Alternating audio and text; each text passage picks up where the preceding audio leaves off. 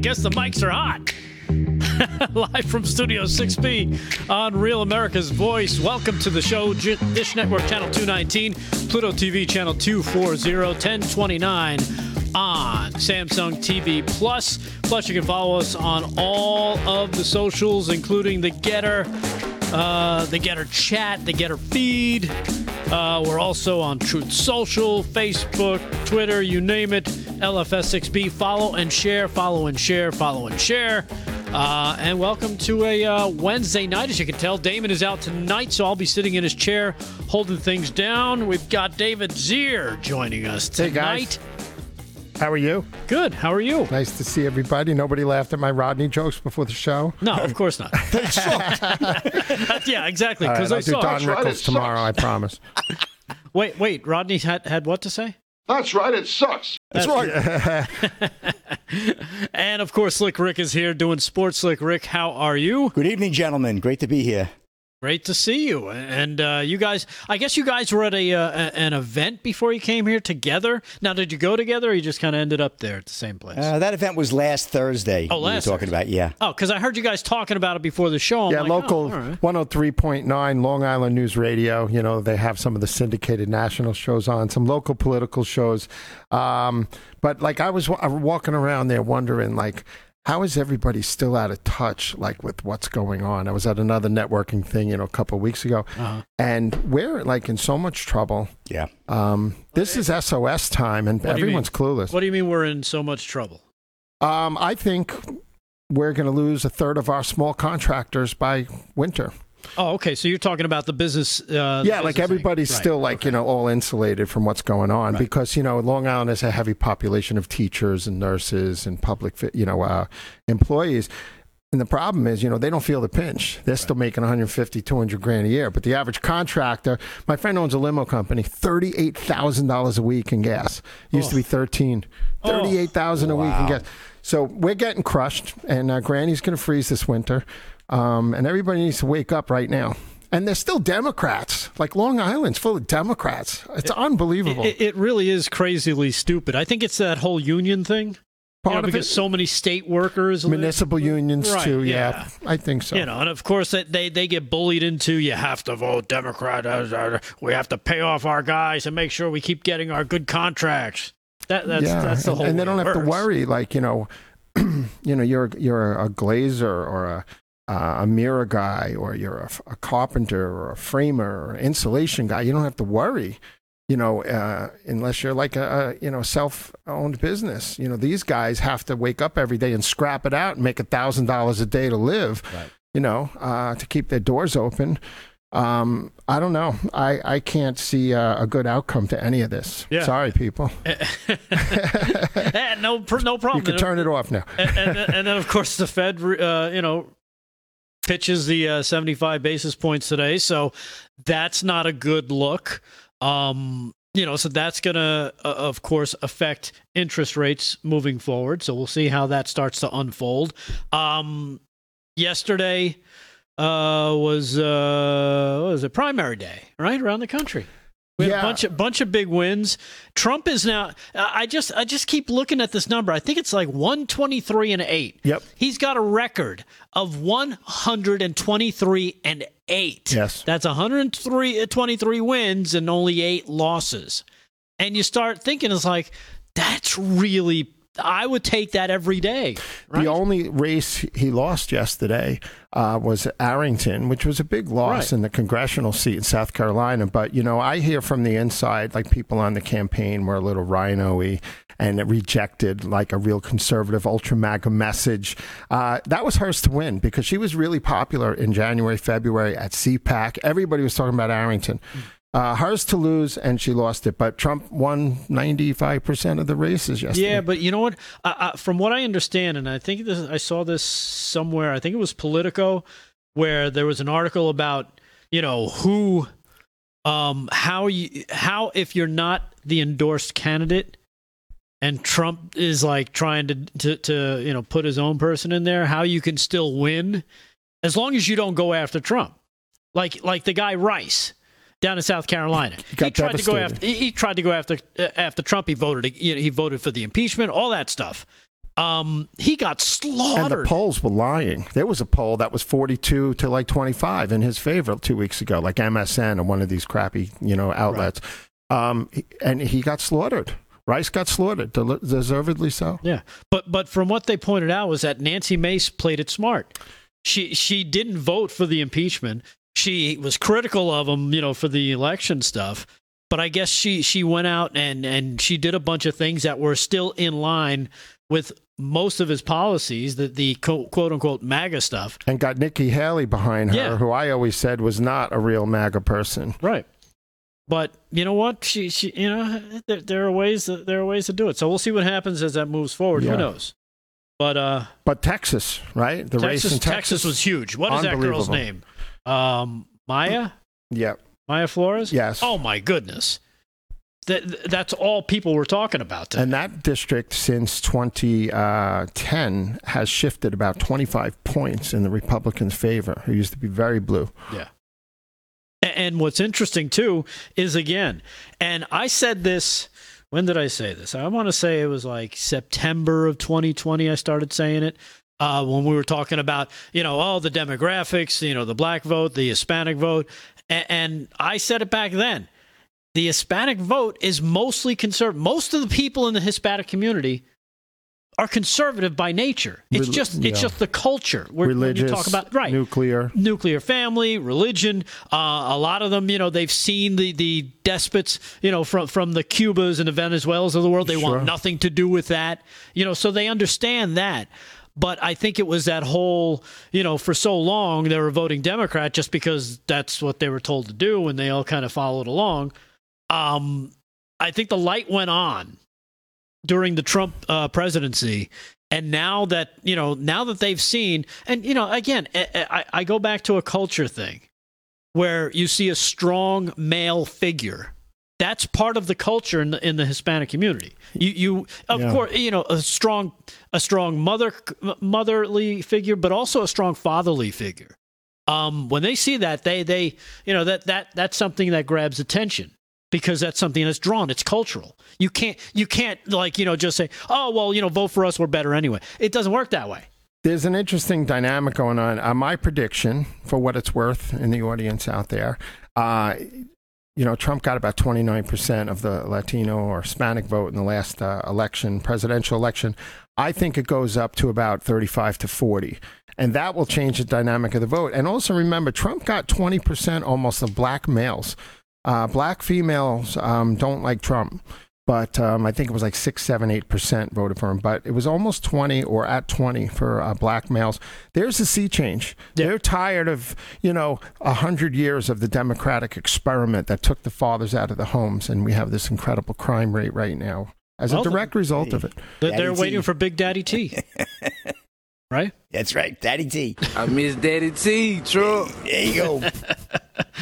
So, you know what? There's that whole shift. And again, it's happening while he is not while he's not president.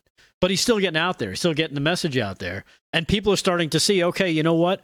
Everything he said was right. $7 a gallon, he said. Gas is through the roof. Inflation is coming up. Yeah. And no matter what you want to try and say, numbers don't lie. I don't even answer the liberals anymore. I have these disgusting people on Getter and stuff arguing with me, and they're so hostile and the most intolerant. And we were talking about the primaries, how Trump's 110, 108, 120 and 8. He was saying that Trump's going to get his butt kicked yesterday in the primaries. And I'm just I don't even talk to them. I just wait and see. And then I block them and I never have to deal with them again because they're either lying, evil, or stupid, or both, or all three. I don't know. So it's really gotten to that point where, my tolerance level has just dropped so much for these people. I can't do it. Yeah. You know what? You're not the only one. I think a lot of us have kind of gone down that road. I know in terms of using a Facebook or something, I'm rarely on there anymore. I really don't post anymore on it. I stopped doing that a while ago. I'm down to 13 and a half hours a day. What about you, Rick? I got about 2 hours a day worth of the posting and checking stuff. It's enough. But I walked in last night. My wife was sleeping. It was like 3:15 in the morning, and her phone is in her hand, and it's lit up, and she's sleeping. She's sleeping with her phone in her hand. It was very funny because she's always making fun of me. You always got the phones, and I have two phones. You know, I got an Android and an Apple, and she's always like, you know, you never stop, you never stop. And then I walk in, and she's like, the screen's blaring in her face. It's very funny. Right. So I'm going to make fun of her all night. That's it. Well, you know what? We've got a packed show. You know, and again, you know, getting back to what we were saying. So I'm sure a lot of you people out there are feeling the same thing. You know what? Hit us up on the Getter chat. Let us know, you know, what you're seeing, what you're, you know, are you experiencing the same stuff? Are you noticing people starting to maybe come around where you're like, wow, I didn't expect to see that from that person kind of thing. You know what I mean? Or, you know, or like David, you're just like, you're still seeing these people who just refuse to look away. I haven't seen it as much as I thought I would. Wait till September.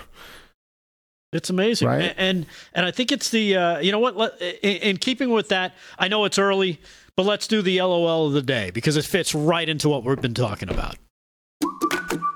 Check this out. You'll like this, David. We might even play it an hour. I need to laugh quickly. Crimes that he's committed. Like what? Trying to overthrow our country? Hello? Where have you been, dude? Did you riot? No. Did he tell him to go do that?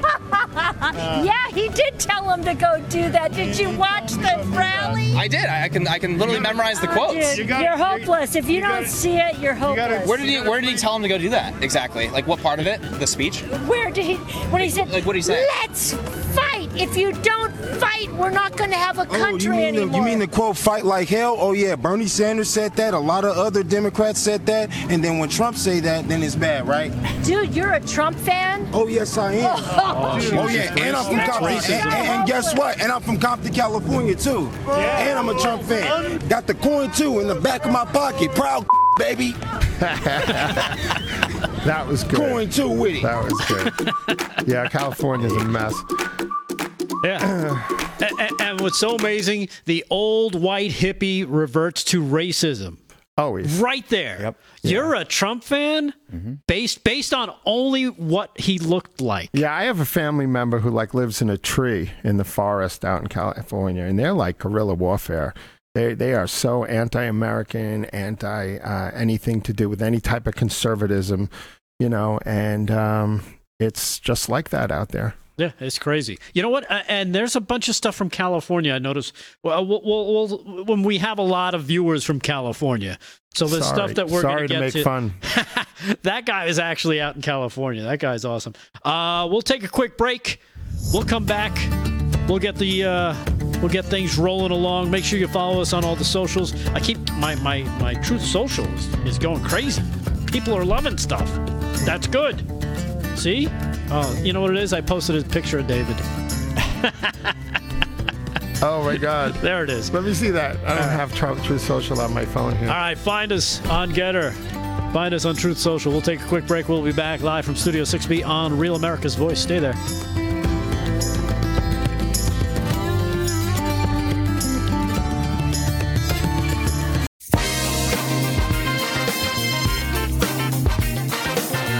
Live from Studio 6B on Real America's Voice. It is a Wednesday night, sitting in for Damon. He's got the night off. Paul is out, so we've got the one and only David Zier sitting in doing news. David, tell them where they can see you on Saturdays. Breaking Point with David Zier. What time? He's a really good guy. Where? On Real America's Voice News, 8 a.m. Eastern Time. I've got a really great show. I got some good guests. We're going to raise some cane. Yeah, who do you have this week? Tell it like it is. Well, I have this guy, Michael Corbin, who won the primary in Georgia. Okay. And then I have this this really great author. You know, his name... he's so great it escapes you. Yeah, well, he was just sent to me by a publicist. Robert Frost. The message is so great because, you know... I got Robert Bork Jr. maybe, too. Oh, really? Yeah, okay. He's going to talk about how this vote in the Senate is like going to end capitalism. We'll talk about that, you know, maybe the next time I'm on here. But, and I have this author, but you know, I'm going to focus also on the transgender thing. There's so much going on across the country where we're being told we have to accept this in schools and all this. So maybe we can get into some of that during the news, newsy stuff. You know, Michigan Attorney General said every school should have a drag queen in it. You know, so we're in big trouble. Yeah, that's not really something that we. Okay. So, and we got a lot of exciting things coming on, too. So we're going to cover the New York gubernatorial primary on June 28th. We'll be bringing you hits from the campaign headquarters of Giuliani and Zeldin, maybe Rob Astorino, and then there's Harry Wilson running. And I guess you guys talked about the debate last night. I didn't see the show. Yep. But there's another debate for Newsmax. There's supposed to be another one for Spectrum, and we're trying to organize another one. But everybody's schedule is so jam-packed. It's pretty incredible what's going on. And I just wanted to comment that, you know, I wish Giuliani would have said, because I love Andrew, and I've been with Zeldin for many years. I love Andrew. I like Astorino. He's a little liberal for me. But I wish Giuliani said, you know, I'm not coming to the debate. I'm not even coming remotely, because I think the other three candidates would have canceled it. Right. And because Zeldin texted me and said he would consider another venue if Giuliani didn't want to go, even virtually. Yeah, he probably should have. Yeah. But you know what? I think so. I can understand, you know, I can see both sides because, you know, he definitely doesn't want to miss it if they say, you know, what if all of a sudden the three other guys go, you know what, I guess we'll do it. And then he's like, now I'm out. You know what I mean? Yeah. So he's got to get there. And if they turn around and cancel it, then he can say, well, you know, I was going to be piped in. So, you know, but CBS is a disgrace. You know, what kind of soda do you like? Are you spin or yoga? Like, it's so demented what these networks do. And they give only the candidates a minute to respond. And then they cut off, I counted 9 times they cut off Andrew Giuliani. So CBS is a joke. So they should have boycotted it. Well, they should do it here. They should. All right. So Breaking Point, 8 a.m. Mondays right here on Real America's Voice. Saturday morning. You said Mondays. Did I say Monday? I didn't say Monday. Why would I say Monday? I don't know. Gee, did I say Monday? Sounded like Monday. Okay.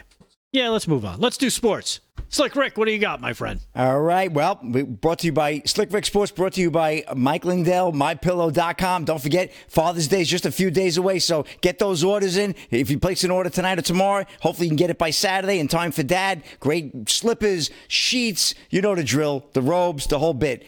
Dad will really appreciate it. Give him something other than just a barbecue or a gift certificate to a restaurant. He would really appreciate something personal like a nice gift from Mike Lindell. So, hey, NHL Stanley Cups, just about 45 seconds into Game 1, the finals. We're finally here, and it's the Colorado Avalanche hosting the two-time Stanley Cup champion, looking to be three-time Stanley Cup champion. Hope I wasn't a Freudian slip because I bet Colorado against Big D, but they're underway, and we'll keep a track of that game tonight. The Ball Arena, there it is. I'm up $2,500 thanks to that win the other night with Golden State over Boston. We have game 6 tomorrow night. We'll talk about that in a minute. But we're going to go $2,500 on tonight's game. I have the Avs. D has the Tampa Lightning. I took the Colorado Avs. It's more of a personal thing. I don't want to see them win that third Stanley Cup. But if they do, they'll deserve it. They're a great team. And I don't know. I'm betting more with my heart than my head. And Tampa Bay very well win that cup. But I like the home ice for the Colorado Avalanche. Game is underway, and the Lightning are looking to become the first NHL Stanley Cup in nearly 40 years to win three straight Stanley Cups, as my 1982 New York Islanders won the Stanley Cup. I'll never forget that, so want to keep that streak going. And, NBA Finals, NBC Sports, Boston, Daryl Hartwell has a report that Warriors Steve Kerr makes bold declaration about Game 6 versus Celtics. The Golden State Warriors apparently have no plans to return to San Francisco unless the Larry O'Brien Trophy is in their hands. The Warriors are now one win away from an NBA championship after defeating the Boston Celtics 104-94 in Game 5 of the NBA Finals at Chase Center on Monday night. They will face a tall task in Thursday's Game 6 as the Celtics will have home court at TD Garden. And Rick, they're 3-0 in elimination games this postseason alone. So they are hard out. Steve Kerr wants his team have an aggressive mindset Thursday night, however, and didn't miss words with his message to the players just minutes after their Game 5 win. Quote, end quote. We're going to win. We're going to get this in Boston. We're going to finish this in Boston. Kerr employed in his post-game speech. So, you know, coach kind of making a little bit of a guarantee, if you will, there. You know, that's always dangerous. So we'll see if they can live up to that. You know, Steph Curry and Draymond Green, we'll see how they come out and if they can pull it out and take that championship in Boston. But ooh, that's going to be a good game. That's tomorrow night. And Big D and I got money on that as well. So, that's it, Rick, in sports for this segment. I got something coming up about LIV Golf, and the Army-Navy annual football game is going to be taking a road tour the next 5 years. Talk about that coming up. Very good, Slick Rick, and thank you again. Slick Rick Sports brought to you by Mike Lindell and MyPillow. Let's kick it over to David. David, what do you got on your radar? Anything that's been grabbing your attention here? Crazy people. Okay. Yeah. Michigan Attorney General says a drag queen for every school. Says they make everything better. This is the Attorney General in Michigan.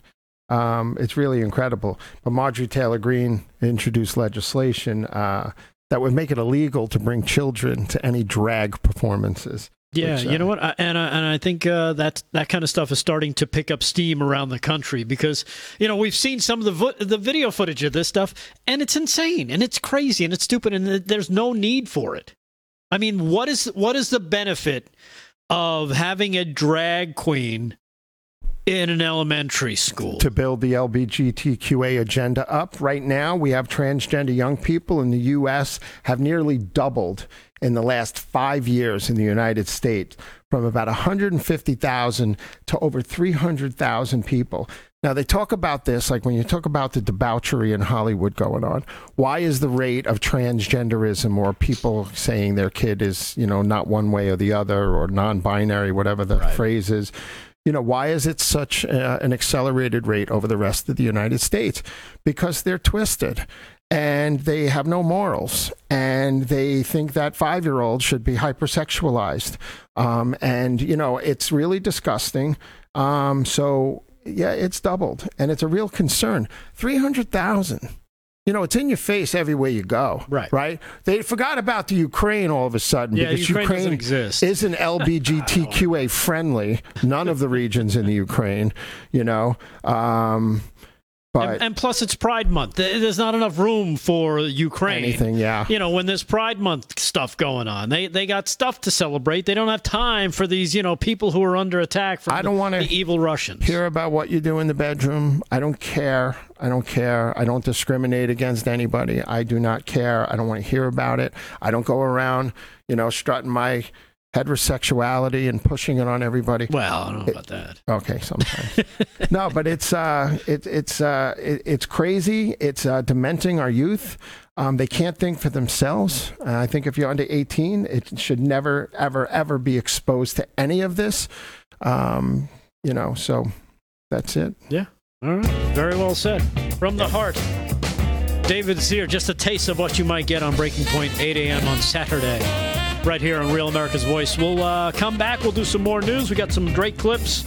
And all we need is you. So stay there. Live from Studio 6B on Real America's Voice.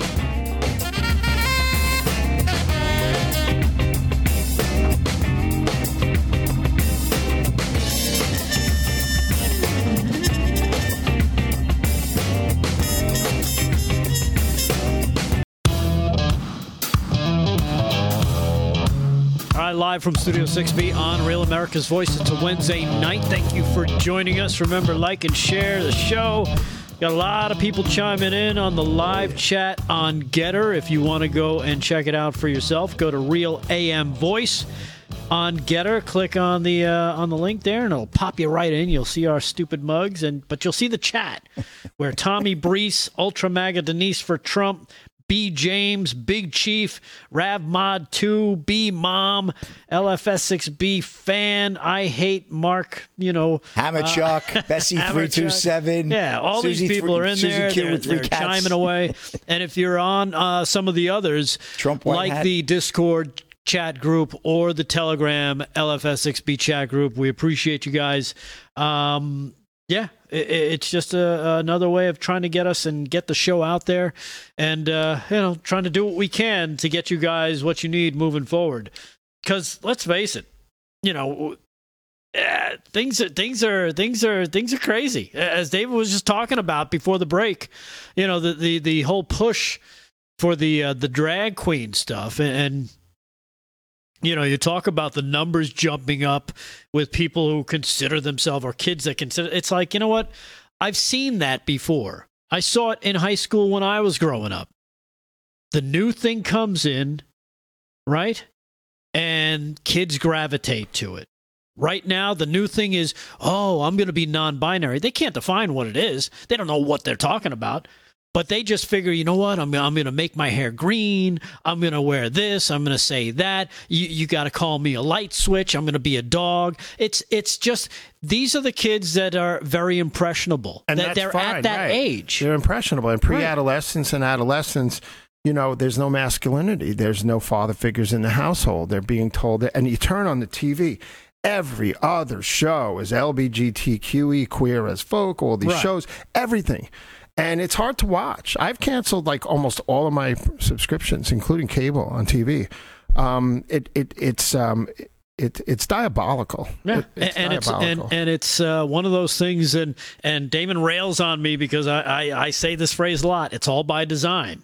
You know, it's all on purpose. And the same with the movie Lightyear. Listen, the new Pixar movie where they replaced Tim Allen with the dude who was Captain America, and they took out some lesbian kiss, and now they put it back in again. Why is it so important for everybody to know where you stick your privates? Why is that like the thing where, you know, it has to be in politics? Well, you know, I'm LGBT. Nobody cares. Can you lower gas prices? Can you make my life better? I don't care what you do in the bedroom. I don't care if you stick it in a pipe. I don't care if you know what I mean? It makes no sense. And why is it that this is such an important thing for people to know, that I'm not like everyone else? Who cares? Nobody cares. I don't care. Exactly.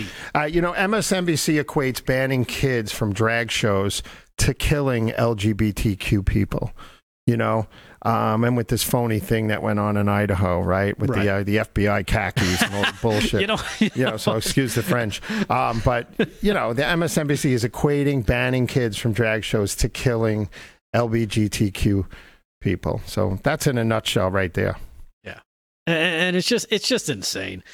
But we were also talking in the break, you know, David's really ingrained or intertwined. Intertwined, I think, is a better word, with the New York State governor race. Yes. You know, with his longtime allegiance with Lee Zeldin, but he's got the Giuliani bug. You know, he's got the. It's almost like a new relationship, right? You get all flustered and you got butterflies in your stomach because the kid is actually. And I remember when I saw that kid climbing on a podium while his dad's trying to talk. Yeah. I'm like, oh, this kid's a mess. This kid is super impressive now. And I went to an Astorino fundraiser with Lee Zeldin back in like 2012 when Astorino was running for governor. You know, so there's a lot of dynamics here. And all the candidates are kind of likable. Astorino's likable, but maybe a little liberal for my taste. But Andrew... Let me ask you this. Astorino or Hochul? Oh, it's light years difference. Okay. And Astorino's been plugging fracking since 2012 in New York State. So, you know, they're all great on energy. They're all great on restoring our country back to our constitutional rights. They're all pro-2A people for the most part. And, you know, we're in a civil war here. And I think New York, this is the last chance to get it right. Because even if your governor is a Republican, how do you control this runaway leftist, progressive, Marxist, socialist, legislature that is making all of these laws? You can't believe the laws. They want to expunge your criminal record after 7 years now. Oh, no, it's less than that. And it's up down to 3, I think? Yes, it's down to 3. So, you know, we're at war here, and you can't walk around Manhattan without the risk of being stabbed or thrown on a subway or being robbed or being attacked with a hatchet or being, a motor scooter pulls up, robbed 3 stores in like 45 minutes the other day, this guy on a scooter. You know, we're at war. This is a war. This is a civil war. So...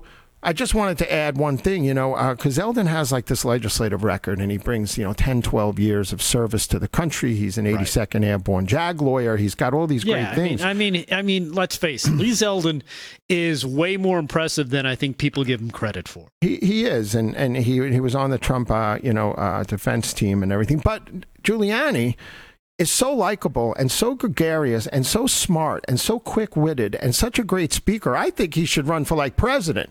He should skip the governor stuff and get out of the legislative quagmire, because he's really likable. And I was down at Mar-a-Lago, and he was there with Trump, and everybody was there, right? All these, like, famous people and everything. And everybody, and me. David, of course. No, but, you know, I was the peasant there. But, you know, everybody came up to Andrew Giuliani. I was with Rudy and Andrew. Everybody came up to Andrew, and they came up to Andrew first. Right. They like him. They love him. Trump loves him. I think he's got a brilliant, brilliant future. Whatever happens in this election. And the polls are mixed. Zeldin's ahead by up to 17 in two or three of them. But one or two of them have Giuliani in the lead, I think. Yeah. And, Zogby, maybe not so reliable. But I think more and more people are gravitating to him, and they do like Astorino. And Astorino blew the whistle on the ghost flights into Westchester of illegals into New York. And he was a very good Westchester County and New York County executive. And so got a good field. And he's been around for a while, and he's run a couple times before. So he's no stranger, and a lot of people know who he is. Yeah. Where is he at? Westchester? Out of Westchester. Yeah. So, but, I know people are like, all right, enough about New York. We get it. But it is an important state, and if we could grab it, if we could flip it, that would be seismic in terms of the ramifications of how it could impact the rest of the country. Let's face it. There's a lot of stuff. You know, let's face it. It's New York. If you can make it here, right? Financial capital of the world. Right. Yeah. It is. So, you know, there's still a lot that it offers, a lot to be gained if we can, you know, flip it and then start working on the legislature you were talking about. But this is stuff that has to go on all around the country. So if you're in one of those states where you're like, we need a Zeldin or a Giuliani or even, you know, let's face it, the holy grail of governors right now is Ron DeSantis.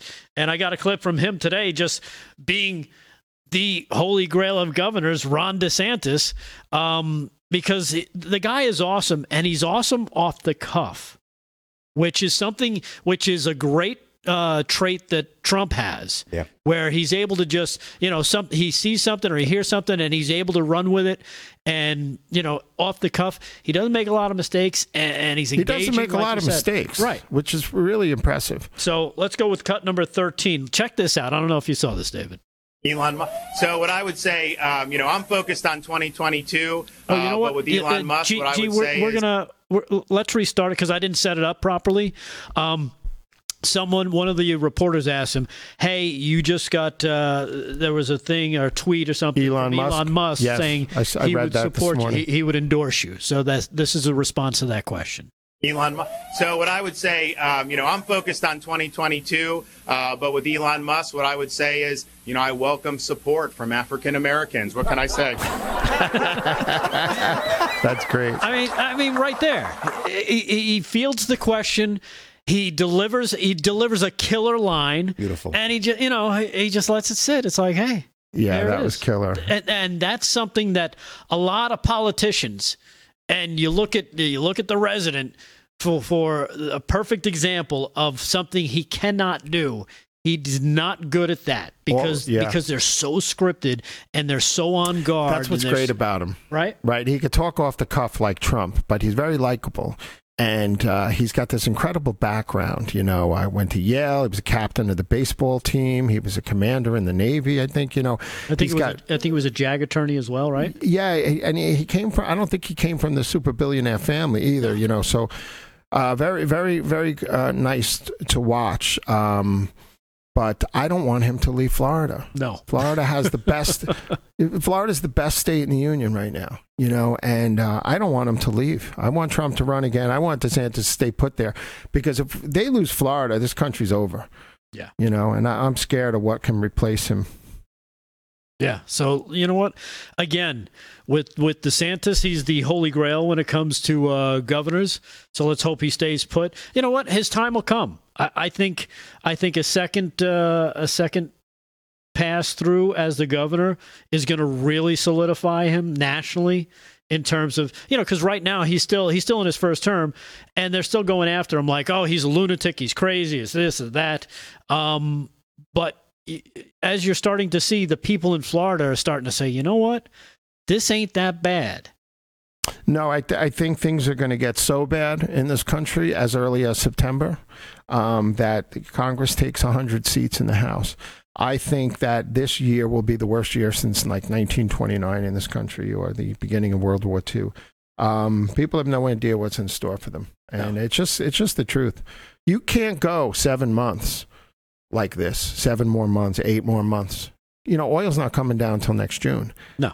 And Steve Cortez says it's going $170 a barrel. How devastating is that going to be? I've heard as high as 200. Oh. 200 is a global reset. $30 more than 170. Everybody's saying 170. That's crazy. So what's another $30?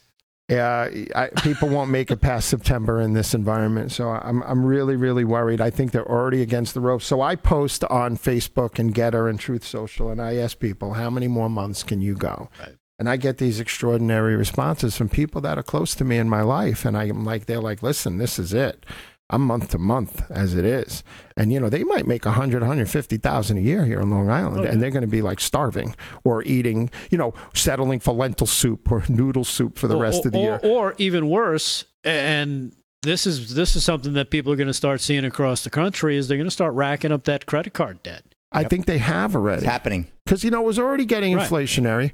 And you're already getting less coffee in the thing. This has been happening for years. Yep. And then throw on top of it all the inflation from the year before. And now they're blaming it all on Russia, which is a total BS lie. Total. You know, Slick Rick had that, right? Yeah, I had breakfast this morning with one of my liberal attorney. I'll use the term loosely, friends. And we were talking about the economy with my other friend who's a CPA. And he goes, well, the attorney goes, well, you could blame Putin. And whatever. I just looked at him and I just shook my head, put my head down, and I ate my waffle. Yeah, I don't even engage him anymore. I just block him, even in my personal life. Yep. Poor Slick Rick can only afford one waffle. No, I got a little bacon on there, baby. One waffle. Waffles are $18 now in the diner. That's it. Lego my egg. Awesome. Yeah. Crazy. All right. We've got more show. Hit us up in the Getter chat. We're there checking it all out. Firefly 6260. Live from Studio 6B on Real America's Voice. Stay there.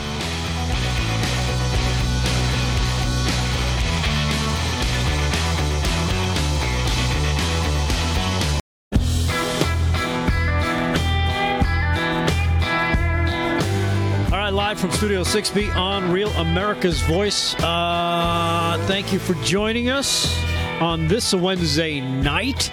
David Zier is here. You can follow him at David Zier on Getter, on Truth Social. Pretty much everywhere, right? It's just at David Zier, except there's one that's different. Instagram, I'm David W. Zier. On Twitter, I am at Dave Zier, because apparently there's another David Zier in the world. God help us all. Wow. And mostly it's at David Zier on 80% of the platform. All right. And Slick Rick, where can people find you and where can they look you up? At Slick Rick Sports.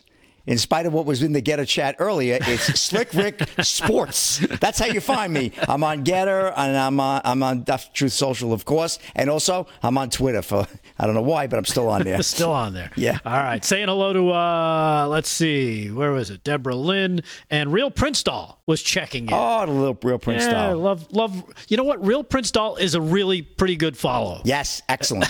Love that stuff. Little guy. I'm always coming across his or her stuff, and it's pretty good stuff. Ravmod2 had a question for me on the Getter chat asking where I came up with the Ugly American radio moniker that I've used on all my stuff. Believe it or not, it's about 20 years old. I came up with that about 20 years ago. And from your radio days? From my radio days with the Opie and Anthony show. It was just after, you know, we got fired from WNEW in New York. Yeah. And it was because, and then right afterwards, I was. And this is not pretentious. I'm not. You know, being all hoity-toity. I happened to be in Paris, France. Right.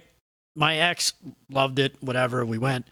But I was there in one of those little shops trying to get lunch, and I wanted this chicken thing, whatever. I couldn't understand the language. I didn't study. I didn't try. On a croissant, right? And it was on a baguette, you know, the long piece of hard bread that rips your teeth out with the Dijonnaise. Yes, and so I said, you know, I don't want any of that mayonnaise stuff, and the guy wasn't understanding me, and it was starting to get heated. Yeah, right. It was like I don't want that whole thing. If you talk louder, it makes them understand, doesn't work. I don't want the mayonnaise on. Don't put the, and it got into this, like, it was a heated thing, and I was like flustered. I'm throwing my hands up, I'm walking around, you know, just be, and my buddy's like, he's like, you a-hole. When he found out, he goes, you're the typical ugly American. You make it worse for everybody else. I'm like, you know what? They didn't understand English. What am I supposed to do? So that's the story. I could have. That's a good one, because I was wondering that too. It's a good one. I was in France at 16. I took 5 years of French in high school, and they were very rude in Paris. And just remember, and I loved Paris. It was beautiful before it was ruined with their immigration policy and by you know, the French people. Yeah. So, but remember, the French are always there when they need us. Right. So what was the point of your story? Something happened? No, generally people in Paris were kind of rude. Oh. You know, I got that. You know, but, you know, France has also been a great ally to us. But, yeah, I'm mixed on it. And their immigration policy with the Islamic immigrants that have come there, and it's not because they're from Islam, you know, practice Islam. Right. These no-go zones are dangerous. The city's a mess. It's not what it was. No, it's not what it was. Definitely not. And especially when you mention the no-go zones. And we have some of those in this country as well now. Yeah. You know, you talk about New York Detroit, City. Minneapolis has some of those. Yeah, Minneapolis, the projects up there. Yeah, it's just, and it's something you thought, hey, that's for like third world, right? No, they're bringing it here. That's part of the problem, is that when culturally people don't assimilate, and that's what that's what they expect you to do if you go to their country, assimilate to their ways and what they do. Yeah. We should be expecting that, but don't tell that to a liberal. No, they should be able to do what the hell they want, no matter what they do. And we're wrong for asking. You just can't drop millions of people into these places in the city, you know, with nothing, you know, with no assimilation. You know, everything is America last, you know. You need to honor language, borders, and culture, I believe. And without that, you have no identity as a nation. I believe the great Michael Savage said that. Savage did say that a lot, you know. I don't know what happened to him. I used to really like him. You know, I don't know. You know what? I actually, and we'll get to Slick Rick in a moment. I actually met him once. Yeah. We were in the same elevator. When I was living in San Francisco, working at the radio station there. He was we worked for the same company, the same studios. He was down the hall. I was like, that's Michael Savage. But I really wasn't into that whole political talk just yet. Yeah. So. He became very, like, conspiratorial and stuff. Yeah. But, you know, they were out to get him in force in San Francisco. Their mission was to destroy him, because he was a conservative voice and, like, the most... And he was huge. ...liberal bastion ever. Exactly. Yeah. Crazy stuff. All right. Let's kick it over to Slick Rick. What do you got going? Where did you get the name Slick Rick? Slick Rick, I got that name from Paul Nolan, because we had two Ricks, you and me. Of course, you the star, you know, Opie and Anthony. It's always an honor to be on the show with you. So I'm just a minor guy. So they said, make me Slick Rick. You keep the name Rick. I was cool with that. And it stuck. It's good stuff. I like it. Good stuff. Yeah. All right. So what's going on in sports, Mike? Well, right now, NHL Stanley Cup Finals, Game 1. Good one. Avalanche up 2-1. Already 3 goals in the first period. 4 minutes to go, and Avs are up 2-1. Keep it going. Big Rick Slick wants his money. So now they're a high-scoring team, right? Yes, they are. And Tampa, conversely, is a very good defensive team with an unbelievable goaltender in Andre Vasilevsky. He's just incredible. The guy's like a wall. But, yeah, so a big scoring game definitely favors the Abs. Right. So we'll see how that goes. But 2-1, just getting towards the end of the first period. And here's one. Army-Navy game to be played in 5 different cities along East Coast over the next 5 years. This is Heather Dinich of ESPN.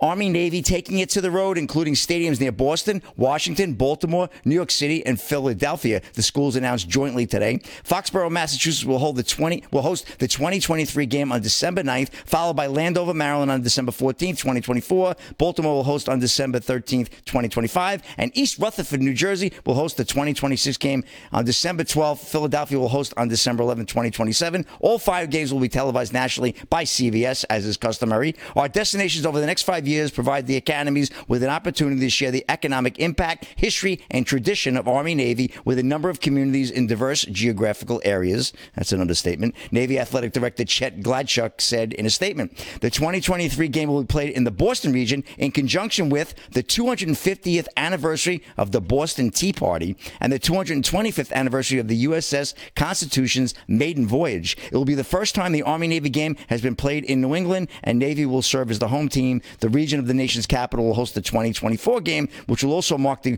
125th game in this series, dubbed America's Game. So, yeah, going on the road, Army-Navy. I think that's kind of cool. And NBC Sports, this is kind of a long story. I'm gonna push this to the next segment because we don't want to get into that. But Russian, Belarusian tennis players will be allowed to compete at the U.S. Open. AP report, the U.S. Open will allow tennis players from Russia and Belarus to compete with this year despite the ongoing war in Ukraine, which prompted Wimbledon to ban the other athletes. U.S. Tennis Association CEO and Executive Director Lou Scher, whose group runs the U.S. Open, said in a telephone interview with the Associated Press on Tuesday that the USTA board decided to let Russians and Belarusians enter the tournament because of concern about holding the individual athletes accountable for the actions and decisions of their government. So that's actually something sensible that they're finally doing in tennis. It's about time. Come on. I mean, it's ridiculous. Scher said athletes from Russia and Belarus will play at Flushing Meadows under a neutral flag, an arrangement that has been used at various tennis tournaments around the world, including the French Open, which ended June 5th. The U.S. Open starts August 29th in New York, and we know that's always a very big event in the city and well watched. So anyway, Rick, we're inside a minute, so wrapping sports, back to you. All right. Well, thank you. Have you ever been to the Open? I have not. The golf Open? No, the tennis. Oh, for tennis? Yeah, I've been there. Arthur Ashe. In, Arthur Ashe Stadium, sure. Got vertigo. It's like straight down. Oh, yeah. That's and $23 for a hamburger. It was very cool. Very cool. I saw a very good match there many years ago. Again, I'm dating myself. Andre Agassi versus Jim Courier when they were both towards the top of the rankings. It was just a slugfest. A lot of fun. Agassi was a rock star. Yeah, I mean, it's just a cool event. Anytime you can go check out pro sports, that close to everything, very cool. All right, we'll take a quick break. Is that hour number one done? Hour number 2 next, live from Studio 6B, Real America's Voice. Stay there.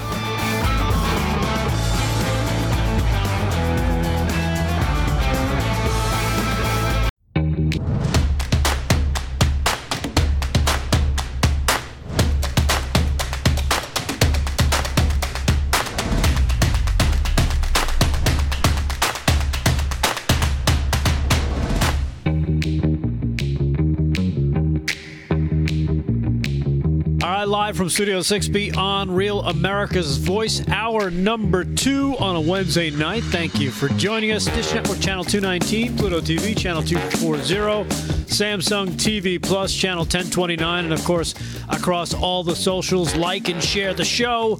You know, even if it's just to say hello, chime in. Check us out on the Getter feed. If you go to Real AM Voice on Getter, you can click there, the link. It'll take you right to the feed. And then, of course, you can jump on and you can chat with people and see what's going on. It's a very active chat going on tonight. You got Ginger, you got T-Mac, you got Lascaro, Gramps to you, Texas Born 51, Bridget T70. A lot of good people on there. So make sure you get in there, say hello, join the family as they speak. And, yeah, David Zier is joining us. He's doing some news. Slick Rick, of course, is here doing sports. Hey, David, tell everybody again about Breaking Point, where they can find it, what time, what day. Yeah, Breaking Point, 8 a.m. on Real America's Voice News. It's on at 8 a.m. Eastern Time every week, and I have some great guests this week. And we're going to continue to bring you great coverage, and then we'll be bringing you New York State gubernatorial primary coverage the week after. Yep. And we have great July 4th, July 5th programming. I think some of it might be in New York. So a lot of exciting things going on for our audience. And yeah, the world's crazy and it's spiraling out of control. But other than that, it's going great. Other than that, my show is wonderful. Other than that, Mrs. Lincoln, how'd you enjoy to play, right? Yeah, exactly. Slick Rick is here with Sports. Rick, how's it going? Fantastic, Rick. As hey, always. How's the again? You said there were 3 goals already scored in the first period of the Stanley Cup Finals between the Avs and the make Lightning. That 4, Rick. Check now that. It's up to 3-1. The Avs have just gone up by 2. End of the first period, 3-1 in Colorado. Avs over the Tampa Bay Lightning. Wow. Okay. Yeah. That's why I asked, because I'm like, you know what? You said it, that they're a pretty potent offensive team, yeah. So there's probably going to be some more scoring. We're on a pace for 9 goals if it keeps up. That's crazy. Yeah. All right. Well, you know what? It should be an exciting game, exciting series. We'll see how it plays out. Indeed. One thing that's not exciting, of course, is of, you know, if you heard, the Fed is raising rates another 75 basis points. So that's going to translate into more nervousness. How did the stock market do after that announcement? Does anybody know? I wasn't paying attention. Let me check my phone here. We actually finished up. Yeah, 300 points. So the S&P is 150 points below where it was in January 2021. All stock market gains, some of the major indexes have been wiped out since Biden's president. You know, and that falling of 876 points and 530 points in the NASDAQ. Just not good. No, not good. Not good. Bitcoin's down, what, 20,000 or something? Bitcoin is, you know, the whole crypto coin market is taking a hit. Everything's taking a hit. Yeah. I mean, it's because, let's face it, people are nervous. Plus, the discretionary income is being eaten away by the high prices of everything else. Yeah, and, you know, a lot of these stocks are probably overvalued to begin with, you know, so people are pulling their money out. And, yeah. and if you're planning to buy a house this year, good luck. Things are going to get expensive. The quicker you do it, probably the better you can get a better rate. Yeah. But things are going to continue to climb. Well, you know, speaking of that, of course, everybody's favorite energy secretary, Jennifer Granholm, who loves to laugh at the idea of oil because she's such a let's face it, she's not the brightest. She's not the brightest bulb when it comes to policies. Of course, she was asked about this today, about the national average of gas, the price breaking $5. Cut number 1, Go. As of this morning, we're at a record more than $5 average price nationally. You're looking at it on your screen, $5.01. That is up nearly $2 from last year. And it's having a major impact on people's lives. Who should Americans be angry at right now? Putin. Well, they certainly should be angry at Vladimir Putin, because Russia was the largest and has been one of the largest exporters of oil. And when they invaded Ukraine, a number of countries like the United States, Canada, and others have said, we're not going to buy Russian oil.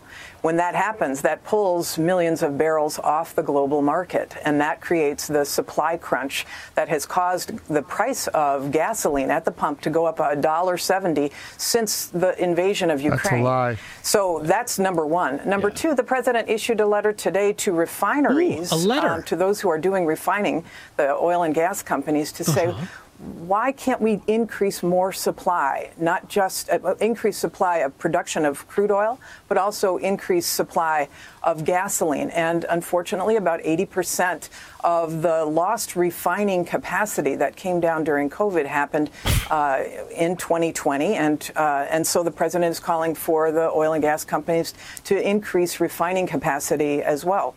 Yeah, because, you know what, pause it there for a second, because that's so easy to do, because we have so many refineries. I mean, refineries go up so quickly in this country.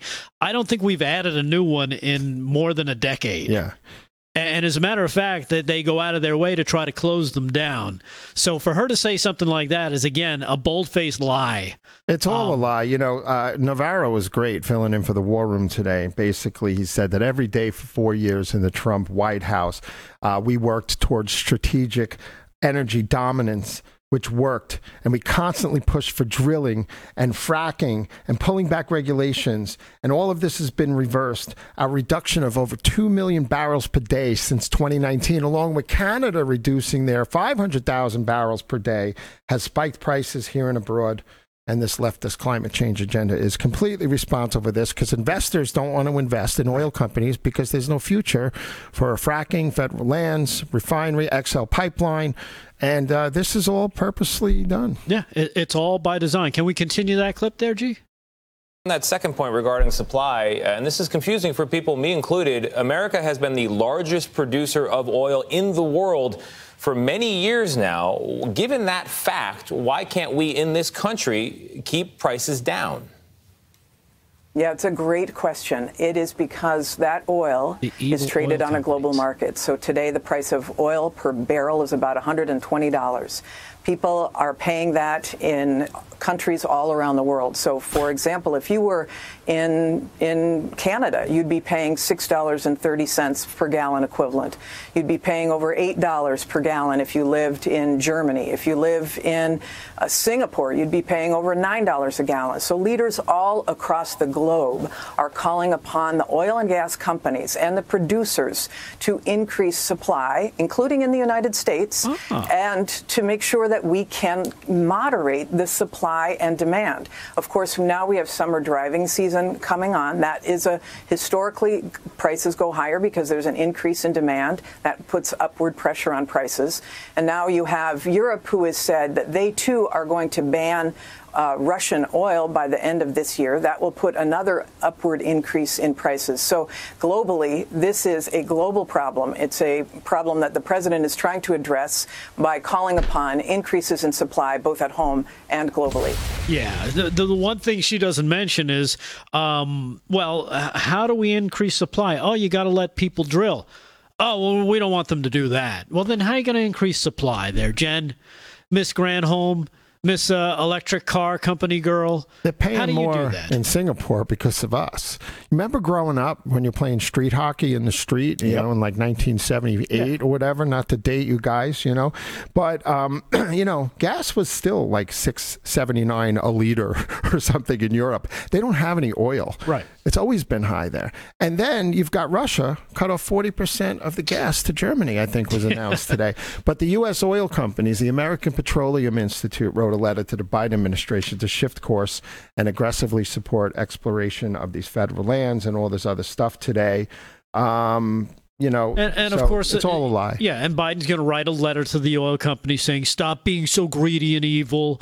You need to, because he's so brilliant when it comes to economics. Pay your workers more, but don't increase your prices." Oh, okay, yeah, let's do that. That seems to work. Here's what she said about the gas prices as an incentive to switch to her favorite renewable energy. Cut number two, G. These prices, what point do they become unsustainable? And two, ironically, does this push us closer to renewable energy? Yeah, I mean, I think the prices are unsustainable for many people right now. I mean, everyday citizens who are on fixed incomes paying huge amounts of money that they had not anticipated or budgeted for just to get to work. It is unsustainable for many, and unfortunately, there's not a quick fix. However, your point about also accelerating our progress toward clean energy is very, very important. We don't want to be under the thumb of petrodictators, globally or in the United States. We don't want to be at the whim of the volatility of fossil fuels like we are right now. And so we want to move to clean energy, and that's why the president and the bipartisan infrastructure law that was signed invests a significant amount of money to move in that direction. Yeah, she's a moron. Let's face it. First, in the previous clip, she talks about, we want to be able to mandate and manage supply and demand. So she wants the government to control. Oh, it's coming. All aspects of it. This is what Venezuela looked like before it became the Venezuela we know as today. You're not allowed to build a building in New York City anymore with gas, natural gas. Yeah. You have to go electric. You can't build a restaurant in New York City with gas, which is insane. Meanwhile, yeah. How do you get that electric? Yeah, fossil fuels. How do you get that electric? Exactly. Burning coal. We played a clip from Michigan. I think it was last week. Without nuclear, only 20% of our energy supply can be renewables. Yeah, and you're seeing rolling blackouts in California last year and through Texas. They're expecting more of that this year because let's face it, we just don't have the energy to keep things on and keep the grid, completely powered at all times. So, when it gets hot, it could be coming to your town. Well, everybody has live streaming in their house and 12 phones and computers and stuff. And our demand for our electric grid is higher than ever. And it's not sustainable without fossil fuels. No, definitely not. And she doesn't want it. She doesn't want to admit it. She doesn't want to address it. She doesn't even want to talk about it. She says, you know what? Just go ahead and go spend $80,000 on a Tesla because they're up to that much now. A friend of mine, he just sold his used one for more than he purchased it for 3 years ago. Wow. That was 60 plus grand. So this whole idea of, just go get an electric car. Yeah. You know what? I just had Sean King, the owner of King O'Rourke Cadillac, on my show last week, and he's a local big Cadillac dealer. And in a nutshell, he's saying people aren't walking in my place looking for electric cars. They want a truck that can tow a log cabin up a mountain. They don't want electric cars. Right. It's not. There's no great demand for this. No, there's not. It's just Stony Brook University professors. It's just being forced down your throat. Exactly. But don't worry, because Chuck Schumer decided he was finally going to address this problem with gas prices to the president. This is cut number 4. Go. President Trump can take action today to help alleviate the pain at the pump for Americans.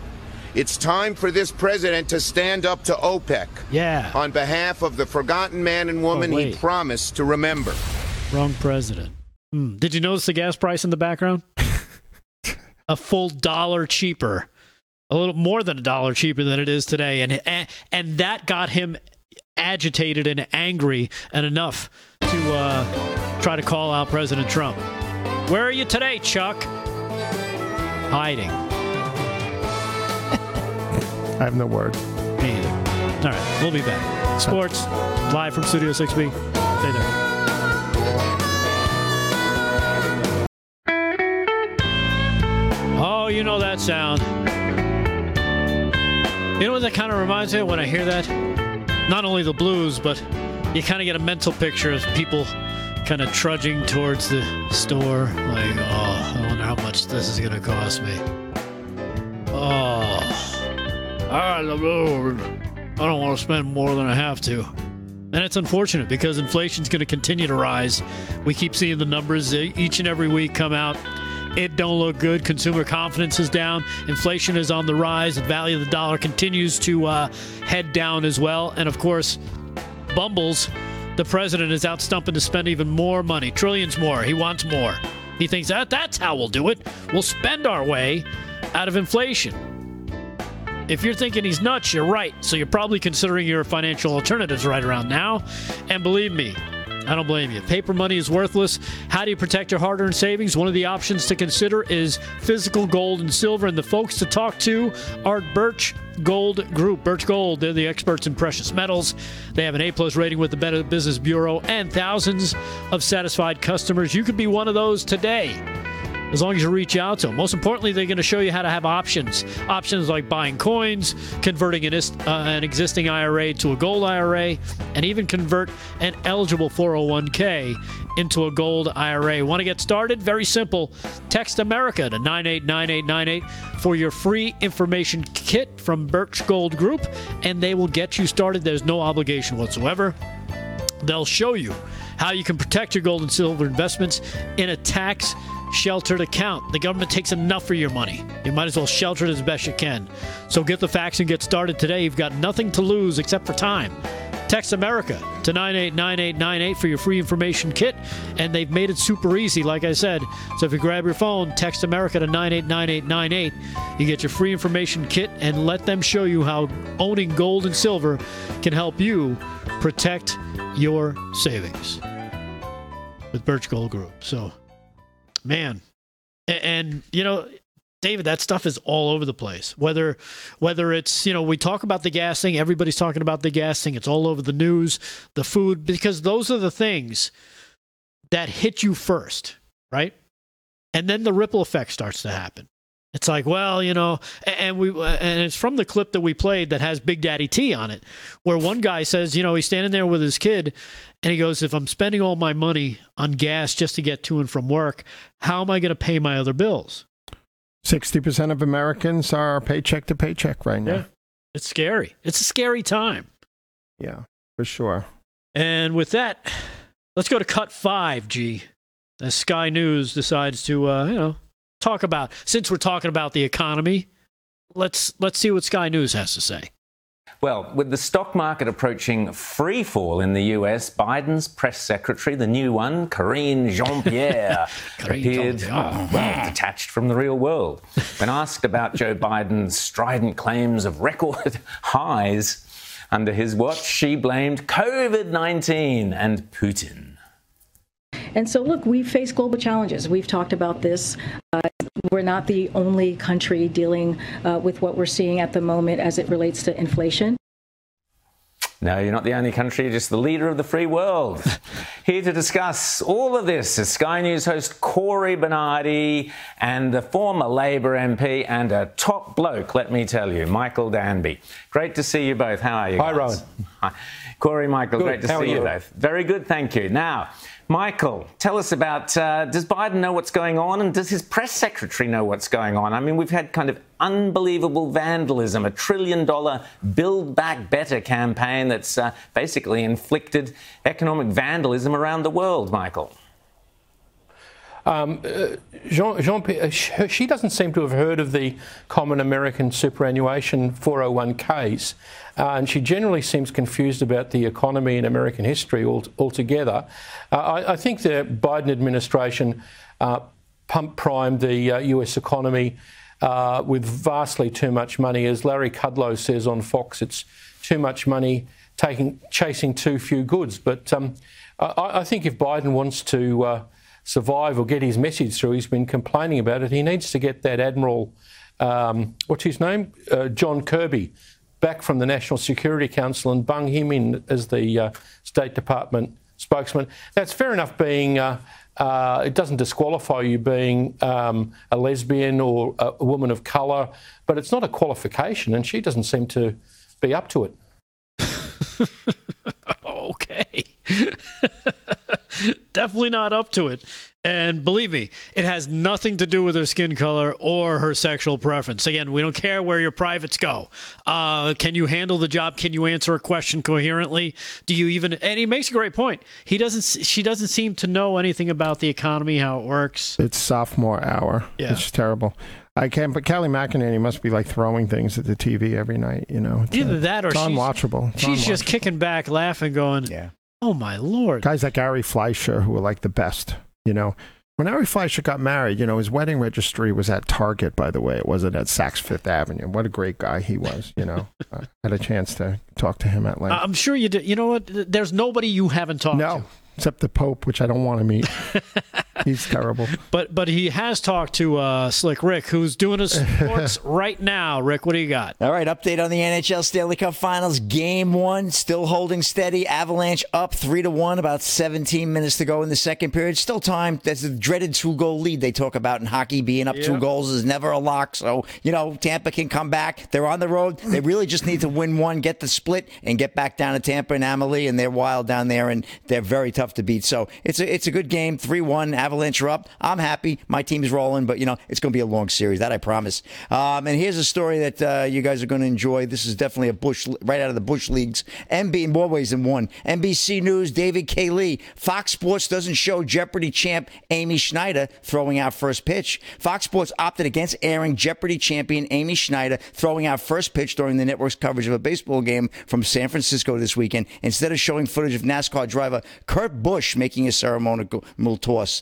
Schneider, an Oakland resident who triumphed in 40 consecutive Jeopardy contests and is the show's greatest female player, took the mound ahead of the Giants' Los Angeles Dodgers game on Saturday. The unexplained snub took an even greater weight since Schneider, the first transgender woman to qualify for Jeopardy's Tournament of Champions, had appeared Saturday as part of the Pride Day at Oracle Park. Schneider's toss wasn't aired by Fox Sports, which carried the game regionally. Instead, the network showed Bush throwing out a first pitch, which he did at the Oracle Park on Thursday before the Giants played the Colorado Rockies. Fox announcers used Bush's ceremonial toss to remind viewers that the network was televising NASCAR's Sunday event at Sonoma Raceway, just 40 miles north of Oracle Park. But placement of the Bush footage without mentioning that it had happened 48 hours earlier gave viewers the impression that he made the throw on Saturday and not Schneider. I wanted to make a correction from what I watched yesterday on the Fox broadcast. Giants broadcaster Dwayne Kuiper told NBC Sports Bay Area on Sunday. The broadcast implied that Kurt Busch threw out the first pitch yesterday, which was not true. It was Amy Schneider from Jeopardy fame who threw out the first pitch on Pride Day yesterday, Kuiper added, so I just wanted to make sure she got her due. The Dodgers and Giants put aside their ancient rivalry and both donned caps with rainbow colors instead of LA's distinctive white and San Francisco's orange blue. You know, they're in San Francisco, but just wanted to, you know, get that story in there, Rick. So anyway, that's a scoop on that one. But and live golf participants not guaranteed inclusion in future U.S. Open. So now, not only the PGA, who's banned the live golfers, people that have gone to that tournament, more or less defected, if you will. Now the USGA, who is a little bit more liberal, if you will, on the golfing, is now also tightening the reins. And the USGA extended an olive branch when it invited players suspended by the PGA Tour to play in the U.S. Open this week. But the future remains unclear as a standoff between the PGA Tour and the Saudi Arabia-funded LIV Golf rages on. CEO Mike Wan told reporters earlier today, ahead of the U.S. Open, which starts tomorrow, we'll have full coverage on that on LFS6B, the USGA will monitor the professional golf landscape, but did admit there will be a day golfers participating in the LIV Golf will not be allowed to play in future U.S. Open. So, boy, a lot of positioning here. And, you know what that is? The PGA people called up and threw their weight around, be like, what do you mean you're going to let these guys play? Absolutely. Do you want us to cut off you guys from our stuff? That's basically what happened. Exactly. You know, that's what it was. It was definitely a mob move, you know, as they say. Yep, PGA was teed off. They let them know. Yeah. All right. That's a wrap. All right. Well, that's it. They're the big dog, right? Yeah. And they just said, if you want to do that, guess what? You're not going to get anything from us. And the USGA said, well, that's what happens. That's right. They get strong-armed. All right. We'll take a quick break. We'll come back. More live from Studio 6B, Real America's Voice. Stay there.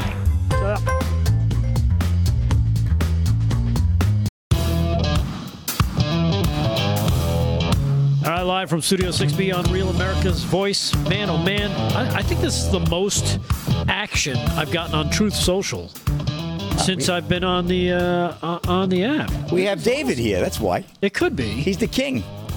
I mean, it really is the Mar-a-Lago of social media. Yep. Trademark. Don't use it. I got it. Friend of the show. It's pretty cool. Yeah, they got some exciting news. They're going to do some stuff at Rumble. They're going to really open up streaming. Rumble's now hosting them, right? Yeah. So now they've got that. So that it's working. But I guess you can now download it for your laptop as well. Or computer. And they're expecting millions and millions of new users shortly. Like 10, I think 10 to 12 million. I don't remember the number, but yes, they're very good. Cool. Well, shout out to the Truth Social people. I know a few of them watch the show. Our show. Yeah. And I don't know why, but they do. Great patriots, because you know we're the only ones who tell the truth on Real America's Voice News. It's like really the only network, except for a handful, that tell the truth, and we're living it. And the rest are insulated, choking on lobster rolls and stuff in Manhattan, like CBS and ABC and all that. So. We're on the ground. We're in touch with America. And constantly growing. So, look for us when you're out. Share us with your friends. Share us with your family. Even the people that you think, this person's going to hate it. You know what? You never know. They might see something and be like, this isn't what I thought it was. And all of a sudden, boom, you just made another, you just got another fan for us. Hammer Chuck saying hello to you. Al D. Arroyo saying hello to you on the Getter chat. Who else is in here? Pugly, Multi, Beanie, and God's Dog. A bunch of people still chatting away. So thank you. You got so many. Sue, Kyle Perron, got a lot of great ones on there. Rick Lascaro, a Rainy Day, Ginger. Don't forget Ginger. She's a doll. Oh well, Ginger's always on. Yep. Little Joe Mencha. Yeah, Little Joe Mencha. He's right on the point. Little Joe. He's always big Yankee fan. Hey, you know what? David, you're talking about the truth. And that's something that the left hates. They hate the truth. That's why they hate when you point out things. And they hate the fact that they get questioned on things. And one of the guys who did a great job questioning things a few weeks ago was Jim Banks, talking about January 6th. Well, he was at it again today. Here he is grilling Marty Walsh on the U.S. of financing adversaries and supporting slave labor in China. Geez, I wonder how this is going to turn out. Cut number 8, you go. Secretary, how can the United States challenge China while simultaneously allowing investments in the very same companies whose activities threaten the U.S. national security and use forced slave labor in China? How can we accomplish that? I have no idea. So you would agree that that's problematic. Again, I'm going to do some homework on this. We haven't received the letter. If I had the letter on March 21st, I would, and had the information, I would have, I'd be unprepared for this question. Do you believe, Mr. Secretary, that it's in America's best interest to not finance our adversaries? I certainly believe it's in America's best interest to create more manufacturing opportunities here in the United States of America, supporting the Bipartisan Innovation Act, doing more of the opportunity for investment here in our country is what we should be doing. But you would agree it's wild that we would allow our federal pension dollars to invest in the military of our biggest adversary. Again, I'm not familiar with what you're talking about. But you would agree that would be wild. I'm not going to speculate on a question. It's not speculation. It's happening. Well, I want to make sure it's accurate. Okay. Clearly, you haven't been paying attention the last few years. In 2020, when the Federal Retirement Thrift Investment Board plans to permit investment in Chinese companies. When that first surfaced, the Trump administration directed the FRTIB to halt such investments, citing national security and human rights concerns. So clearly, if you're not aware of this, you weren't paying attention to this in 2020. But Mr. Secretary, I was the mayor of Boston in 2020. Yeah. Wasn't paying attention to a lot the administration was doing at the time. Of course not. Hopefully you can catch up on this quickly, Mr. Secretary. This is important. You're only the labor secretary. Against Uyghur slaves in China is not a laughing matter. Yeah, I'm not laughing. I'm well aware of it. It appears that you're dismissing it, and I want you to pay attention to it. That's why I'm raising it. I thought he wasn't aware of it. Now he's aware of it. Yeah, now he's aware of it. Wasn't aware of it. He doesn't know what's going on. He obviously he's a Celtics fan. You could tell by his accent. What? Yes, he is. Back the guy. But again, there it is, pointing out something to their face, and they hate it. Liberals hate when you confront them, and you point out their no better way to say it than hypocrisy. And in that vein, let's go to cut number 11, talking about hypocrisy. Check this out, David. What's important is bodily autonomy, the same right men have always had. We just want equal rights. The right to govern our own bodies, just like men have always had. Taking the vaccine? It's that simple. Do you support the right for people to not get the COVID vaccine? It's irrelevant. It's the same topic, right? My body, my choice. You're right. It's not irrelevant. Yeah, but one saves lives. You're right. It's not irrelevant. One of them is going to be in a pandemic state, right? A state of emergency, which we all know laws change during a state of emergency. Do you agree with the statement or the principle laws of my body, my choice? Yes, absolutely. Bodily autonomy is a human right. Healthcare is a human right. Access to healthcare should not be something that is dictated by the Supreme Court. During the pandemic, did you support people's right to not get the COVID vaccine? Nothing. It's so a difficult conversation. Do you support bodily autonomy in other situations? For example, the COVID vaccine mandates. The vaccine mandates, we've been mandated to get vaccines for years and years and years. So you do support in that situation people not having control of their bodies? That's not having not control of your bodies. Like, I don't understand. You think it is important for people to have medical and health control over their own body? Yeah, it's good for them. It's good for everybody. All right, you support the mandates? I do support the mandates, yeah. Isn't that mandate that people have to get the vaccine so they don't have control over their own body? Vaccinations are good for people. But in that case, you don't have control, right? If there's a mandate. They don't have to get it. They just can't go anywhere or do anything, right? You just can't have a job. You don't have a right to a job. Everybody should have a right to do what they want with their bodies. You have a right to health care, but not a job. Check the support the people's right to choose not to get the COVID vaccine? I'm not doing that. I love it. I can't handle this question. No, I'm not doing that. I plead the fifth. And then, of course, you got the guy who, you know, I don't know, maybe he's a big fan of The Amazing Jonathan. You remember him, the comedian? Yeah, the magic comedian? Yeah, he was good. I don't know. Crazy. Can I just go back to Marty Walsh for a minute? Yeah. What an idiot. Well, of course. I was the mayor of Boston. I had my head up my butt the whole time. I don't know anything. You know, I had a prime minister in exile, Sally Houdiar, on the show Breaking Point, and talking about like the organ harvesting going on in the Uyghur population in East Turkestan, a region in Western China, you know, and they're getting no help from Turkey, which a lot of these people are descendants of Turkey and stuff. And what's going on there is, like, you know, millions of Uyghurs are not only in slave labor, but they're being harvested for their organs. But in Chinese factories, they have watchtowers, because people are killing themselves while they're making your iPhones. You know, their labor conditions are hard. This guy's the labor secretary. You can do a better job. You know, I can answer that question better. Unbelievable. And I wasn't even the mayor of Boston. And I could answer that question. You could have been a better mayor of Boston, too. It's amazing. Hey, let's see. You know what? G worked on this. It's Joe Biden celebrating Pride Month. This is today's Crazy Town. Check it out. Oh, boy. There you go. I'm sure he does a great job. My name is Joe Biden. I'm Jill Biden's husband. And, you know, and Jill just mentioned, along with Kamala and Doug, it's great to see so many friends, and I mean that, friends here in Pride Month, here in the White House. Speaker Pelosi is here, God love her. And Jim, you call me on the steps of the Supreme Court after that. Where's Jim? There you go. There are too many other people to mention by name. I shouldn't probably have started. You know, and as a point of personal privilege, I want to acknowledge Sarah McBride. Sarah, we spent some time together at a very difficult time, and at the time. And what you've done and what Matthew did and what all of us are, I mean, look what's happened. As I said, she also worked for our beloved son, Beau, as the Attorney General, and they passed. Anyway, they did a lot. Pride is back at the White House. This has been the most pro-equality administration in history, led by guys like Pete Buttigieg. I think we have more LGBTQ plus people than any administration or every administration combined. Because I promised when I got elected, I wanted my administration to look like America across the board. And we've done that. Record number of out and proud appointees at every single level of our government.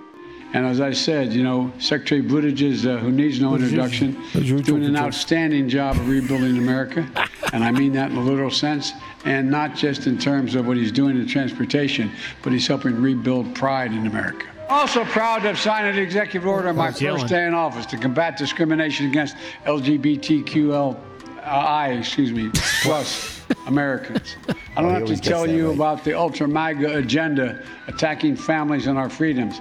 300 discriminatory bills introduced in states across this country. In Texas, knocking on front doors to harass and investigate parents who are raising transgender children. Whatever. In Florida, going after Mickey Mouse, for God's sake. That strike close to home.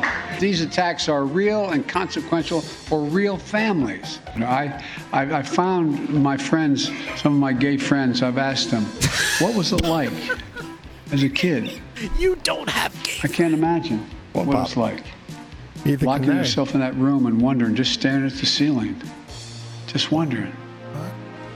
You couldn't, we owe so many people. My message to all the young people, just be you. We're in a battle for the very soul of this nation, and that's not hyperbole. And we'll do so on the shoulders of so many people who are no longer with us, but who paved the way for us. People like Gloria Allen, known as Mama Gloria, who transitioned in 1950s. People like the legendary advocate, Mr. Vad. So legendary. He can't even get the name out. So legendary. Lesbian, gay, bisexual, transgender, queer, and intersex individuals. That's what I'm about to sign.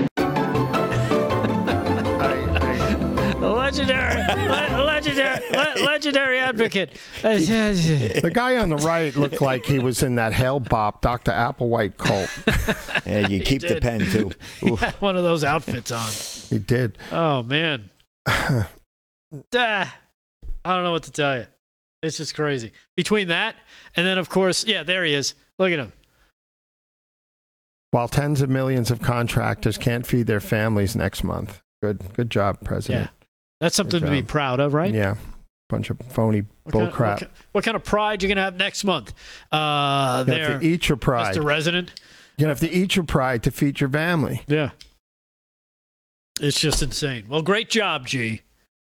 Yes. As usual. That was a good one. I really want to get this in. We won't be able to do it. Maybe the next break. Yeah, I know. I'm just saying maybe next break. This would have fit perfectly with that, but we'll do it next break. How about that? We got sports coming up. Rick, a quick update on that sports score? Yeah, 3-1 second period. Yep, 3-1 yet. Avs is still up 3-1 with 7:40 to go in the second period. Check it. That's what's happening. All right, so we'll be back. We'll take a quick break. We'll come back. We'll finish up this freak show we call LFS6B for a Wednesday night. We appreciate you guys hanging with us. Stay in the chat. We'll still monitor what you guys are doing.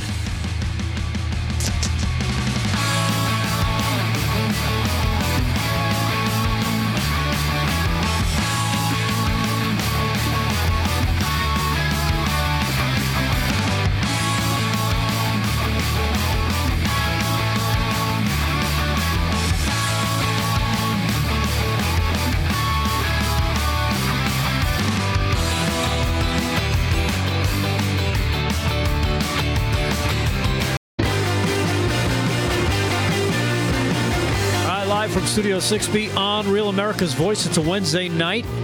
I totally forgot about this. We have a brand new sponsor to the show that we're going to debut at the end of the show, so hang tight for that. It's exciting. We're starting to grow. People are coming to the, they see us as a viable, I think, project. It is. We're half in the bag half the time, but hey, you know what? We're watching. It's fun. How'd you know?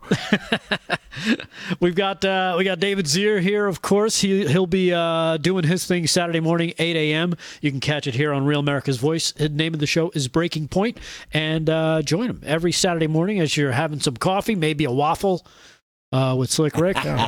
You can and bacon. I know he likes bacon. Yep. You can check out David's show, and of course, Slick Rick is here with sports. Rick, what do you got for us? Brought to you by MyPillow.com. Don't forget Father's Day. We're only just a few days away. Get those gifts. Order them after the show. Dad'll appreciate it. Tell them Slick Rick sent you. And, hey, wow, within 1 minute, the Lightning have just pumped in 2 goals to tie the score at 3. We got a game, Rick. Wow. 5.5 to go in the second period out in Colorado. Game 1, Stanley Cup Finals. 3-3, just like that. Incredible. So, like I told you, the dreaded 2-goal lead, remember. So I'm happy. It's a good game, but the Avalanche, could you hold on? I got 25 big ones on you.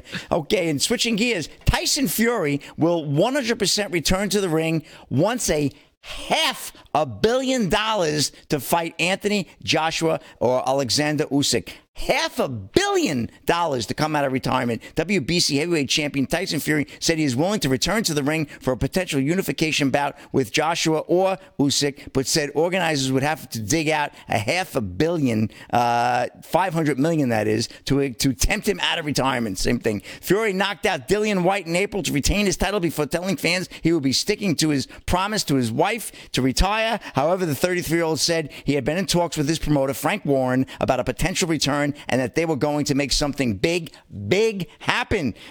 Fury said, I probably want a half a Billy to come out of retirement. That's right, Billy. He says, I'm telling you the truth. If you want to see me out of retirement, it's going to cost half a Billy. So wow.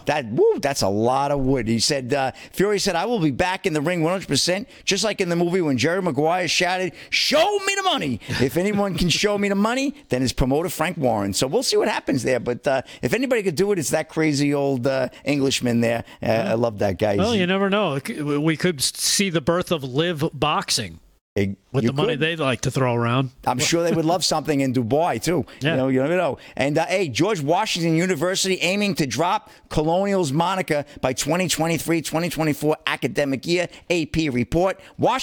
George Washington University is dropping its Colonial's moniker because it can no longer serve its purpose as a name that unifies, the school announced earlier today. Here we go, guys. GW will be using Colonials until a new name is introduced that is expected by the 2023-2024 academic year. A moniker must unify our community, draw people together, and serve as a source of pride, said Grace Spites, chair of the university's board of trustees. We look forward to the next steps in an inclusive process to forward a moniker that fulfills this aspiration. The school has used the nickname since, get this one, 1926, gentlemen. A special committee looked into the name's history and delivered a report to the school president in March of 2021. According to an online statement from the university, the committee determined that supporters of the Colonials moniker view it as referring to those who lived in the American colonies, especially those who fought for independence and democracy, while opponents see the term as referring to colonizers who stole land and resources from indigenous groups, killed or exiled Native peoples, and introduced slavery into the colonies. So, I don't know. Last time we had this kind of moniker controversy in D.C., that was with old BJ, Bill Jeffrey. And so it's Jeffries. So Bill Jefferson. I sent my son to GW, $63,000 a year. I do have a kidney left for sale, though. So, what a disgrace! GW, George Washington University can't use the name Colonials. Our country's finished. I read this article too, and I was dumbfounded because one of the quotes from the people who was against it said, "You know what? Back then, they didn't even call themselves Colonials." It's like, no kidding. Just like the people who lived in B.C. didn't call themselves saying, "Hey, we're B.C.ers." Of course not, dummies. These people don't go to college. Don't go to this college because obviously the people there are stupid. America's going to fracture into balkanization. I'm sorry you spent so much money there. Oh my God. Hey, real quick, Rick, that's it for sports? That's it. That's a wrap. All right. Thank you, sir. Real quick, I know you had something on Canada. Yeah, I do. I just wanted to let you know. I have a story. So, the mayors of all these northern cities on border Canada are asking them to get rid of Arrive Can, which requires to show proof of vaccination coming out of Canada into the U.S. because we don't require it. And all these cities are getting pummeled, like Niagara Falls. 40,000 employees live on this tourist money. So they're getting crushed. So Canada's... Well, you know what? They've also decided that the definition of vaccination has changed, as it's changed here, of course, where it used to prevent you from getting the illness at all. Now it's just, so you don't die or something. Something stupid like that. In Canada, they've updated their definition. Cut number 6, G, go. What we also know from Dr. Tan and every other expert on COVID-19 is that although 2 doses still protects significantly well against severe disease and death, 2 doses are not enough now to protect against infection and transmission. And that is why we are transitioning now to an up-to-date vaccination definition of what it means to be adequately protected against COVID-19.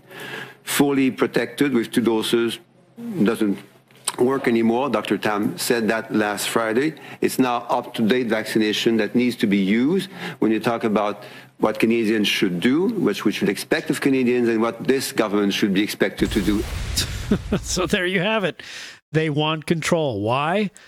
Unbelievable. Because it's the only way they can control it. You have to get a third vaccination. Why? What's going to happen? Oh, they're gonna have the vaccine passport. They're going to try to control every aspect of your life. And if you don't have the three, you're not considered vaccinated. Now they can keep you from things. And we'll have a global passport. Rick, I just want to mention one thing. I know you got to show a clip. We have Miranda Devine coming here to Long Island, yes, to the America First Warehouse. Go on Getter to the VAFW. And follow it. It's going to be a great event, aired on Real America's Voice News. It's July 13th, and very exciting. So, that was it. I just wanted to mention that. All right. So make sure you and we'll have you back. Because Miranda Devine, she's a big get. So we'll definitely have you back. We'll be talking more about that as the date gets closer. But for right now, mark it in your calendars for July the 13th. You said that's right? All right. Very good. Real quick, like I mentioned, as we came out of break, we have a brand new sponsor to the show. So we're dedicating this next portion of the show to our brand new sponsor, Rology. New from Mattel, Barbie's boyfriend is getting a much needed and way more inclusive makeover. Introducing the Pregnant Ken. He's a man with a baby. He's definitely male and not a lady. His belly lets you know he's pregnant. And his beard lets you know he's a man. Because men can get pregnant just like women. In fact, there's no definition of women. We literally have no idea what a woman is. Pregnant Ken does all the normal things every birthing person does, like chest feed, then hide his breasts with chest binders. He rocks baby to sleep with his supple masculine arms. And Ken, being a man and therefore a good driver, can even put baby in the back of the car for a fun drive around town. But not everyone in Barbie world is as open-minded as Ken. Men can't get pregnant? Hey, wait a minute. You're just a woman on hormones. Shut up, bigot. Tell your birthing people to buy you a Pregnant Ken today. Because why should women be the only ones who can experience the miracle of getting an abortion? My body, my choice. Available in the non-gender specific toy aisle at Target, adjacent to the chest binders for kids. Not legal for sale in Florida, Texas, or Saudi Arabia. Pregnant Ken, not actually a man. All right, not exactly a brand new sponsor. Rough with the pregnant part, or I should say the abortion part. Listen, the truth hurts, unfortunately. Yes, it does. A little graphic, but the truth hurts, that's for sure. All right, thank you for watching. That was a Babylon Bee, of course. Thank you for watching. As always, we salute our military, active and retired, our first responders, EMTs, firefighters, police, everybody working the front lines, the nurses, the doctors, the truck drivers, everybody trying to make your life easier. You guys at home, thank you for watching. G and Fran in the booth, David Zier, of course, Slick Rick, and you guys at home. Thank you so much. We'll be back tomorrow night live from Studio 6B. Real America's Voice. Peace.